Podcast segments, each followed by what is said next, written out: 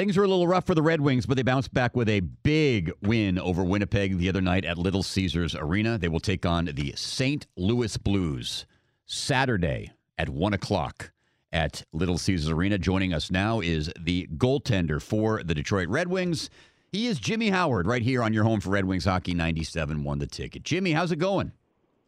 Good, guys. Good morning. How are you guys? What's up, Jimmy? Great. Really appreciate the time this morning. Thanks. How how big was that win the other night? Not just beating a team like Winnipeg, beating them the way you beat them, and obviously beating them to snap the losing streak.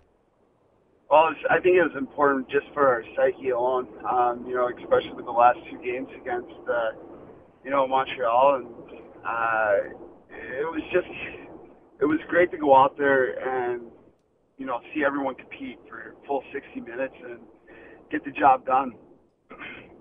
Hey, Jimmy, what has the last couple of days been like? I, I had a chance to ask you this after you guys beat Winnipeg, and I know you had the – Henrik Zetterberg said it was a, a different type of practice that you guys needed more on Monday. Have you had more of those yeah. kind of practices on Wednesday and Thursday and, and today maybe? Well, yesterday we had, a, you know, another, uh, you know, really difficult practice, which is uh, which is great. Um, you know, uh, it was just a, a lot of competing, a lot of getting up and down the ice and uh, skating because uh, we've proved when we're out there and, um, you know, we're moving our feet and we're supporting each other and, you know, we're, you know, we're skating through the neutral zone, getting on top of other teams' D that uh, we can be a difficult team to deal with.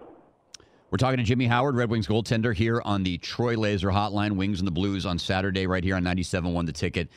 Jimmy, I'm sure you've been asked this a thousand times in, in any number of ways, but but let me ask you about the new arena and what it's like for you as a goaltender and as a player. Obviously, these facilities are second to none.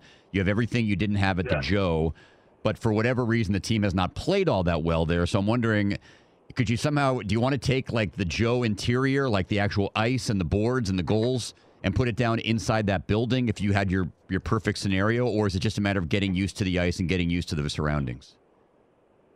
Uh, I don't I, um, you know, it would be nice, uh, but uh, uh, I don't know what it is, uh, to be honest with you. I don't know, maybe if it's, uh, you know, trying to, you know, be too pretty, too cute at home, but uh, I really don't think that's the case. I just think it... Uh, It hasn't it hasn't really fared all that well for us, but uh, um, I think when it comes, you know, to playing at home, one thing you gotta do is just uh, you gotta you gotta outcompete, you know, other teams and outwork them, and uh, um, you know, when we've done that, we've been successful at home.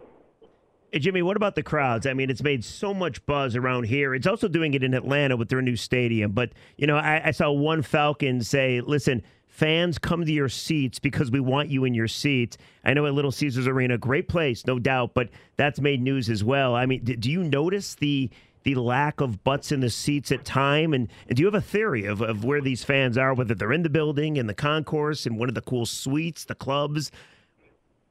I don't know. There's so much, you know, there's so much happening down there that uh, um, you do notice it at the, you know, the beginning of the periods. But, uh, you know, people are out, you know, enjoying the new experience. Uh, I mean, everyone that comes down to, you know, that arena for the first time, they probably want to take it all in, and it probably is a little overwhelming. And, uh, uh, you know, and there's probably, I really haven't been up on the concourse, but I've heard there's a lot to see. So, um, you know, they're probably uh, just trying to take it all in.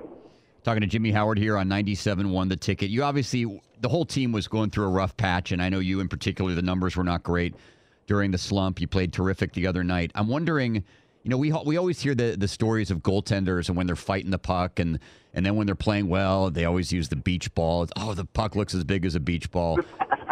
I mean, is that true, number one? And number two, when you are going through a rough patch, is it just as simple as doing doing what, you know, I guess doing your work, right? Doing what you're supposed to do each and every day, and eventually you'll get your game will round back into shape? Yeah, I mean, sometimes it's as simple as just uh, doing less out there during the games, you know, letting the play come to you, you know, not, not trying to overdo anything and, uh, you know, try to make everything look so perfect. Uh, you know, just stay there, let the play come to you, and, uh, you know, when you're playing well and, and you watch any goalie, you know, across the league when they're playing well, that's exactly what they're doing. They look calm, they look comfortable in the net, and uh, they're not over-moving. So, uh, you know, sometimes... Uh, You know, when you go through a little slump, you just, you watch the video, you, you can guarantee maybe you're you're leaving your feet uh, a little too early or a little too soon, and uh, uh, you just try to, you know, reel it back in a little bit.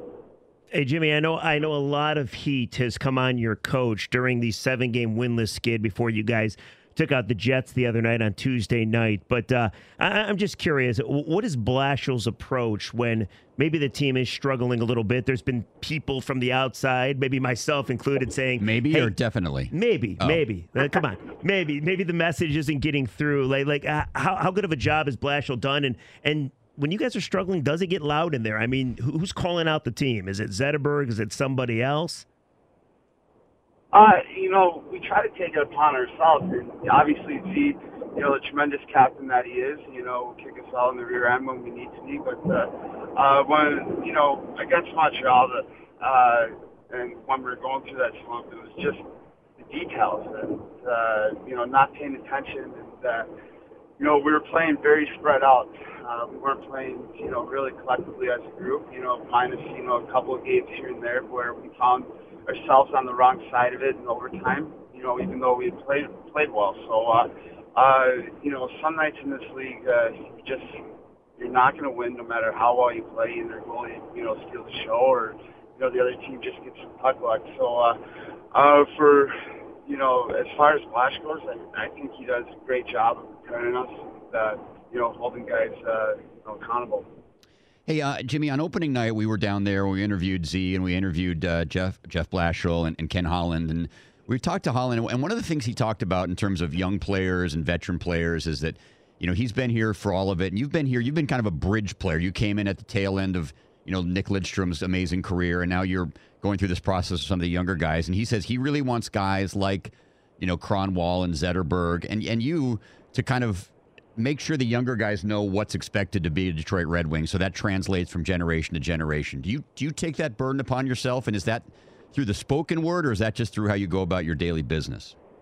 I think it's just for me personally, uh, just uh, about how I go uh, through my daily, daily business. Um, you know, just you know, going out there and uh, you know, working, you know, hard every single day, and uh, you know, not taking a day off.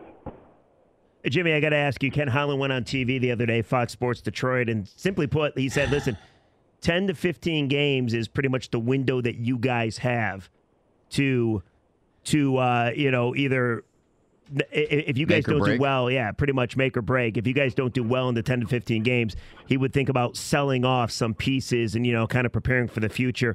I mean, did A, did you guys even know that? I would assume you did. And B, I mean, is this sort of thing motivate the team? I mean, do you guys think about that sort of thing or just kind of move on?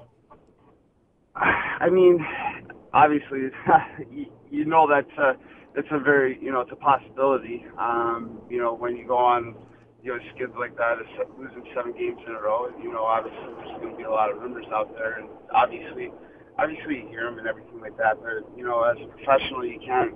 You can't let it creep in. You can't let it affect your game. So uh, for me, I, I don't know.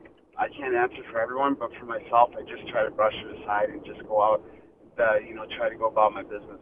One o'clock start tomorrow. The Wings taking on the Saint Louis Blues. Jimmy Howard, the Red Wing goaltender, joining us here. Jimmy, thanks so much for the time. Good luck tomorrow, and good luck the rest of the way, man. Thanks, Jimmy.